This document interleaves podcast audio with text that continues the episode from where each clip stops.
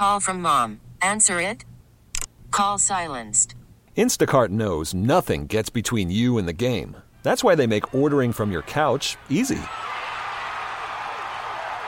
Stock up today and get all your groceries for the week delivered in as fast as 30 minutes without missing a minute of the game. You have 47 new voicemails. Download the app to get free delivery on your first three orders while supplies last. Minimum $10 per order. Additional terms apply. Hey, Rob Bradford here. I have set out on a mission with my good friends at FanDuel to prove what I have known for some time baseball isn't boring.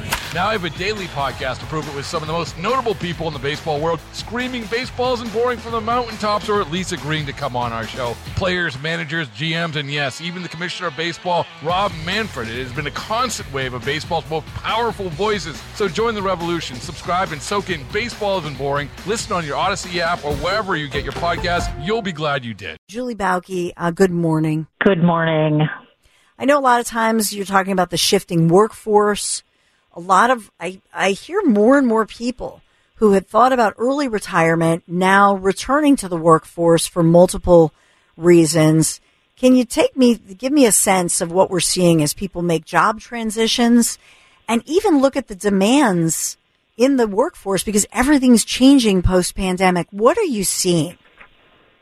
I'm seeing an awful lot of off ramping and on ramping, where in the in the past, you know, you'd get a job, you'd hang on to it for 40 years, and I certainly don't. I'm not a fan of that, but we are seeing a lot of um, on on ramping and off ramping. But what's interesting about it is it's from all generations. So we wring our hands and clutch our pearls about Gen Z, but the boomers are also doing it. So let's go back a couple years to the to COVID when when companies started saying get back to work. We saw boomers leave the market at an accelerated pace mm-hmm. compared to years past because they had gotten a taste of what it's like to have some freedom and flexibility. And many of them said, "Okay, I'm not going to come back. I'm going to take a little bit of time. I'm going to evaluate my options, but I will be back, just not in the form in which I left." And so we're seeing boomers are coming back in the market and saying, okay, here's how I want to work. I want to work three days a week. I want to do this and whatever, because I have grandkids, I have health issues, whatever it is, mm-hmm. We are, we have typically overlooked people over a certain age because we still have in our heads that with 62 to 65, when are you going to retire? Mm-hmm. And that's not even really a thing. And part of it is because the desire to stay fulfilled and active and engaged but it's also very much a financial need. So let's not overlook that. It's not an AARP commercial yeah. where everyone's sitting around drinking tea and golfing. You know, it's it's the reality is a lot of, is is ugly. So, but we've got people saying, okay, I still need to work. I still want to work, mm-hmm. but I want something or a combination of some things that are going to meet my needs instead of all of instead of me spending all of my time and energy meeting an employer's needs. And I wonder if you are getting a sense of, and I, I've heard more and more people say, oh, you know, I'm switching jobs. Maybe I'm going to take a, an online course or get one of those certifications, or maybe I need to upgrade my whatever, um, computer skills or something of that nature. Are you seeing more of that as far as people feeling like they need a, some kind of a, a skills class, especially consumer social media? Or do people feel that they are so in demand that they're just going to jump into it? You know that that in demand thing is the pendulum is is is level. Yeah. the pendulum's kind of um, settling, and it's coming back to because we're seeing layoffs. You know, we're seeing hiring is slowing down for a variety of reasons, and so that that that leverage that really almost was all the employees during COVID has come back to about center. But what one of the interesting things that I think COVID did for us in terms of our career opportunities is online learning became acceptable, yeah. became normal. Wasn't like, oh, you have an online degree, you know, like, oh, you're some sort of less, and and it it forced us into this. Look, you don't have to be in a classroom, and so what we see from that is we see universities are really suffering. So Miami University in Ohio just announced that there's like 10 to 15 majors that they're looking at cutting because their mm-hmm. enrollment is down.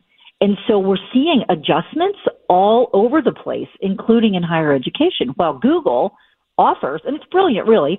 You Google as an example, they offer online courses and certificates that, of course, you're taking their course. If you're doing well in their course, they will scoop you up. And so some organizations are looking at this as it's a it's a measure or a demonstration of your interest in being engaged in your career and in mm-hmm. learning and in continuous learning. And when you raise your hand and participate in those sort of programs, if it's company sponsored, you might get snapped up by that company, but it also for you can become a way of showing that you are interested in continuing to build your skills. And in these, this day and age, this is very attractive to employers. You know, I wonder the impact on when you think of the unions that are speaking out, saying we want, you know, whether it's the auto worker unions, uh, we have nursing strikes. Uh, we have teachers saying they wanted to renegotiate. Teachers, you know, different professionals saying basically, show me the money. How does that impact individuals in other sectors who are saying, wow, it seems like everybody else is getting a huge raise. I think it was Ford that just came out within the past 24 hours saying, geez, uh, we've offered a 23% raise. That's pretty much as good as it gets right now, which we feel is fair, but that's really not good enough in many people's eyes. How does that impact other sectors? You know, one of the things that we saw, let's go back to the COVID period where there was so much going on. There was like this, like almost this crazy war for talent. And companies were, especially in certain professions and industries, companies were throwing money at people to get them. It's almost like this scarcity mentality that was going on. Mm-hmm. And so what we're seeing there, and I'll get back because it, it does tie to, I think, you know, people who work in manufacturing type of settings, but people watched this and they saw people getting big raises, signing bonuses. There is a lot of turmoil in inside of, let's just say, non-manufacturing industries what happened was a lot of people got these big raises, and then what we're seeing now, though, is merit increases are down. For next yeah. year, they're back to a normal rate. So I think you look at other professions and they look at this and say, well, wait a minute. You know, where, where's ours? Everybody else is yeah. getting big raises. CEOs, senior executives are, are still getting big raises and bonuses. Where's ours? And so I think anytime you have an activity like that or yes. a movement, shall we say, um, in one sector, other sectors are watching, and it's normal to say, where's ours?